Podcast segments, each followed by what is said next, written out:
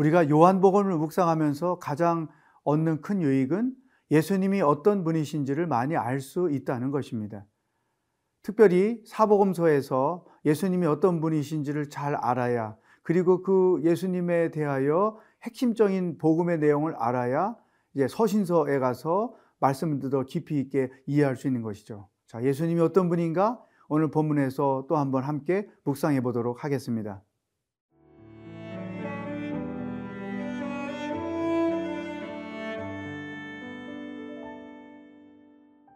요한복음 9장 1절에서 12절 말씀입니다. 예수께서 길을 가실 때에 날 때부터 맹인된 사람을 보신지라. 제자들이 물어 이르되 라비여 이 사람이 맹인으로 난 것이 누구의 죄로 인함이니까? 자기니까? 그의 부모니까? 예수께서 대답하시되 이 사람이나 그 부모의 죄로 인한 것이 아니라 그에게서 하나님이 하시는 일을 나타내고자 하심이라. 때가 아직 낮임에 나를 보내신 이의 일을 우리가 하여야 하리라. 밤이 오리니 그때는 아무도 일할 수 없느니라. 내가 세상에 있는 동안에는 세상의 빛이로라. 이 말씀을 하시고 땅에 짐을 뱉어 진흙을 이겨 그의 눈에 바르시고 이르시되 실로암 못에 가서 씻으라 하시니 실로암은 번역하면 보냄을 받았다는 뜻이라. 이에 가서 씻고 밝은 눈으로 왔더라. 이웃 사람들과 전에 그가 거리는 것을 보았던 사람들이 이르되 이는 앉아서 구걸하던 자가 아니냐? 어떤 사람은 그 사람이라 하며 어떤 사람은 아니라 그와 비슷하다 하거늘 자기 말은 내가 그라 하니 그들이 묻되 그러면 네 눈이 어떻게 떠졌느냐? 대답하되 예수라 하는 그 사람이 진흙을 이겨 내 눈에 바르고 나더러 실로암에 가서 씻으라 하기에 가서 씻었더니 보게 되었노라. 그들이 이르되 그가 어디 있느냐? 이르되 알지 못하노라 하니라 여기 맹인 한 사람이 있습니다. 그 맹인에 대하여 유태인들은 이렇게 해석을 했습니다. 2절 제자들이 물어 이르되 랍비여 이 사람이 맹인으로 난 것이 누구의 죄로 인함이니까 자기이니까 그의 부모이니까 자, 맹인이 된 사람을 죄라고 생각하고 그 죄가 본인의 죄 때문에 생긴 겁니까? 또 조상들의 죄 때문에 생긴 겁니까? 이런 질문을 하는 것이죠. 여러분, 어, 이 예수님 당시의 유태인들은 어, 질병은 죄의 결과로 인식을 했습니다. 그래서 몸이 아픈 사람들은 다 죄인 취급을 한 것이죠. 그런데 부모가 지은 죄 때문에 몸이 아파서 어, 벌을 받을 수도 있고 또 본인의 죄 때문에 그 벌로 병이 나을 수도 있다는 거예요. 자, 이런 어, 엄청난 편견, 오해, 혹은 영적인 무지, 어, 이런 선입관, 이런 것들을 가지고 예수님께 찾아왔죠. 어쨌든 그 당시 사회는 죄인 병자들을 이렇게 죄인 취급을 했던 것이죠. 근데 예수님은 해석을 완전히 다르게 하셨습니다. 3절 예수께서 대답하시되 이 사람이나 그 부모의 죄로 인한 것이 아니라 그에게서 하나님이 하시는 일을 나타내고자 하심이라. 어, 완전 어, 다른 해석을 예수님 하셨어요. 부모의 죄나 본인의 죄 때문이 아니라 하나님이 하시고자 하신 일을 나타내기 위한 병이다. 하나님의 능력을 나타내기 위한 병이다. 하나님의 살아계심을 보여주기 위한 병이다. 하나님의 영광을 나타내기 위한 병이다. 완전히 다르죠, 해석이. 죄 때문에 생긴 병이요. 하나님의 영광을 위한 병이다. 여기서 우리는 두 가지를 생각할 수 있는데, 하나는 성경에 대하여 무지하면 우리가 잘못된 오해, 잘못된 이해를 할 수 있다는 거예요. 그래서 엉뚱한 정죄와 판단을 할 수 있다는 것이죠. 혹시 여러분 그런 실수를 범하고 있는 것은 없습니까?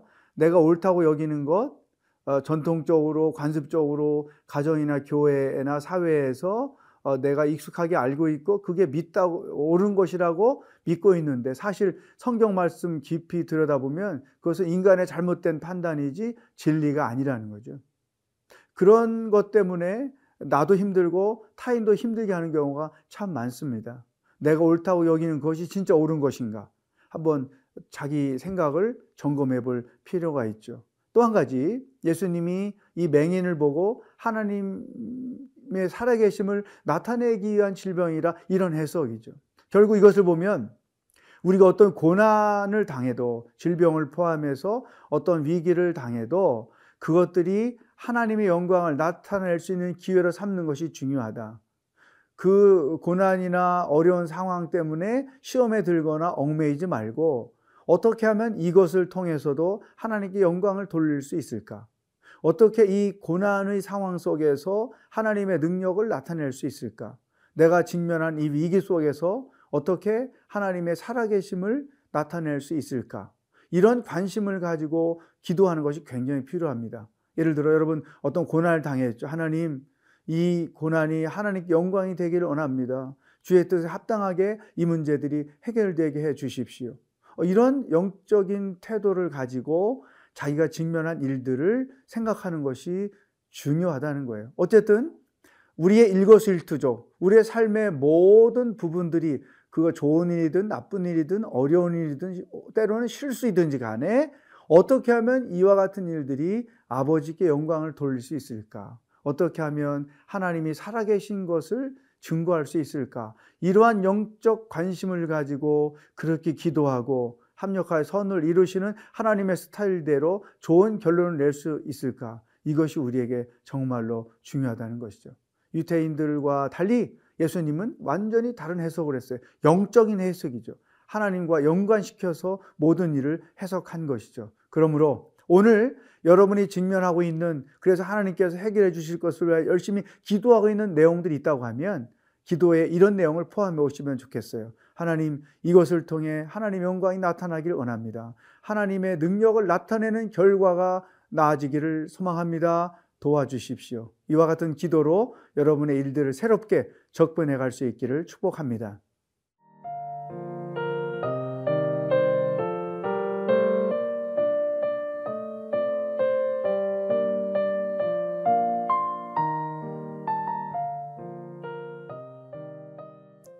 크리스찬들에게 우연은 없다. 우리가 당하는 모든 일 속에는 하나님의 선하신 뜻이 담겨 있다. 그러므로 어떻게 내가 당하고 있는 고난을 통해서도 하나님께 영광을 돌릴 수 있을지 이런 영적 관심을 가지고 문제를 풀어가는 것이 크리스찬의 삶의 방법이라는 것을 예수님이 가르쳐 주셨습니다. 그리고 나서 두 번째 예수님이 놀라운 메시지를 우리에게 주셨어요. 당신이 누구이신가를 이렇게 밝혀 주셨습니다. 5절 내가 세상에 있는 동안에는 세상의 빛이로라. 나는 세상의 빛이다. 이 말은 무엇을 전제할까요? 세상은 어둡다는 거예요. 여러분, 한번 돌아보십시오. 육신으로는 이 세상이 어, 온갖 밝은 등들로 인하여 밝은 것 같지만 영적으로 보면 어둠이 가득한 것이죠. 어둠 가운데 울부짖으며 사는 자들이 얼마나 많습니까? 그 어둠의 세력에 짓눌려서 고통을 겪으며 인생을 사는 자들이 얼마나 많습니까? 이 어두운 곳이 바로 지옥이죠. 가정도 지옥이 될 수 있고, 때로는 교회도 지옥이 될 수 있고, 더 나아가서 이 사회도 지옥이 될 수 있어요. 어떻게? 어둠에 있으면.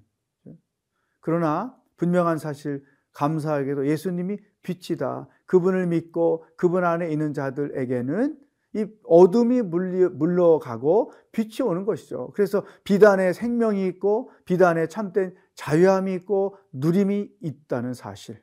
그렇죠? 생각해 보십시오. 나는 빛 가운데 살고 있는가? 아니면 어둠 가운데 살고 있는가? 무언가에 얽매여 눌려 살고 있다면 여러분은 어둠 가운데 있는 것이고 자유함과 진리 가운데 살고 있으면 나는 빛 가운데 살고 있는 것이다. 나는 어느 곳에 있는가? 여러분 판단해 볼 필요가 있습니다. 자, 예수님이 어, 이 앞을 보지 못하는 자 앞에서 나는 세상의 빛이다 말씀하시고 나서 이렇게 맹인을 고쳐주시기 위해서 명령을 하셨어요. 7절에 보면 이제 예수님이 어, 침을 뱉어 흙을 이겨서 그 사람의 눈에 발라주시고 나서 이렇게 말씀하셨어요. 이르시되 실로암 못에 가서 씻으라 하시니 실로암은 번역하면 보냄을 받았다는 뜻이라 이에 가서 씻고 밝은 눈으로 왔더라. 자 보세요. 이 눈이 어두운 사람이 어느 지점을 찾아가는 게 제일 어렵지 않을까요? 그렇죠? 그런데 예수님이 굳이 그 자리에서 고쳐주지 않고 실로암 물가에 가서 눈을 씻으라 명령하셨어요. 그리고 그렇게 씻었더니 진짜 그 사람이 눈을 떴어요.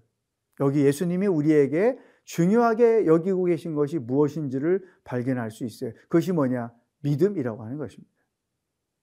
정말로 너가 믿음이 있으면 신뢰함까지 갈 것이고 믿음이 없으면 무슨 신뢰함이냐 내가 눈이 어도 가지 못하는데 라고 예수님의 말씀을 거역했겠죠. 그러니까 예수님은 이 고침받기를 원하는 맹인 안에 정말로 믿음이 있는지를 확인하신 거예요. 여러분, 오늘 우리가 여러 가지 시험을 만나지만 중요한 것은 그 상황 속에서 우리에게 믿음이 있는지를 하나님이 보고 계시다는 사실이에요.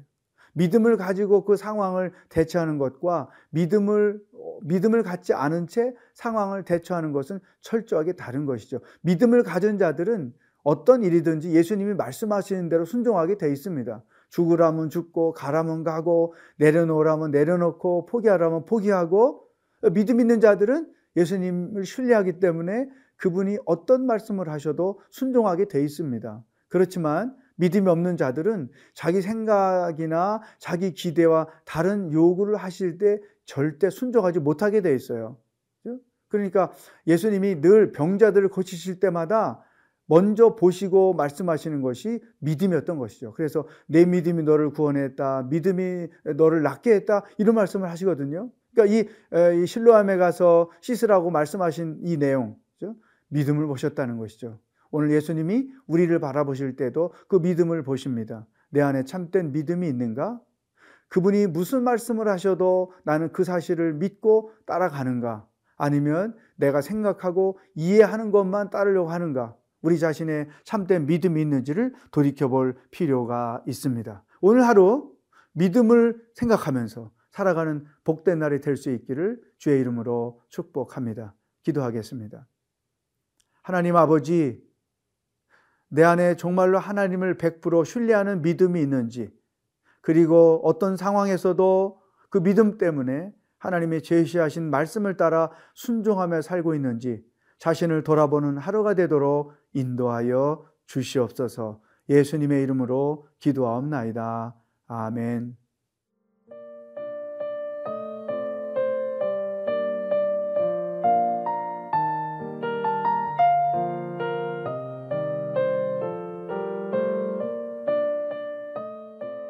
프로그램은 시청자 여러분의 소중한 후원으로 제작됩니다.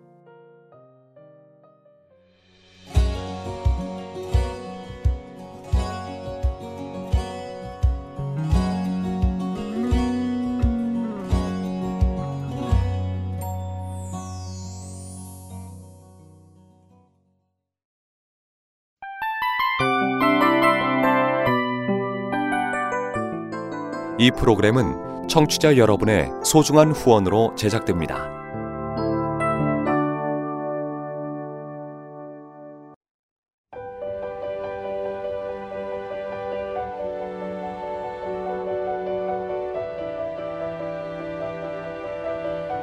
세상에는 수많은 교회들이 있지만 더 깊이 있는 말씀 강해를 찾기 위해 크기로만 교회를 선정하지 않습니다.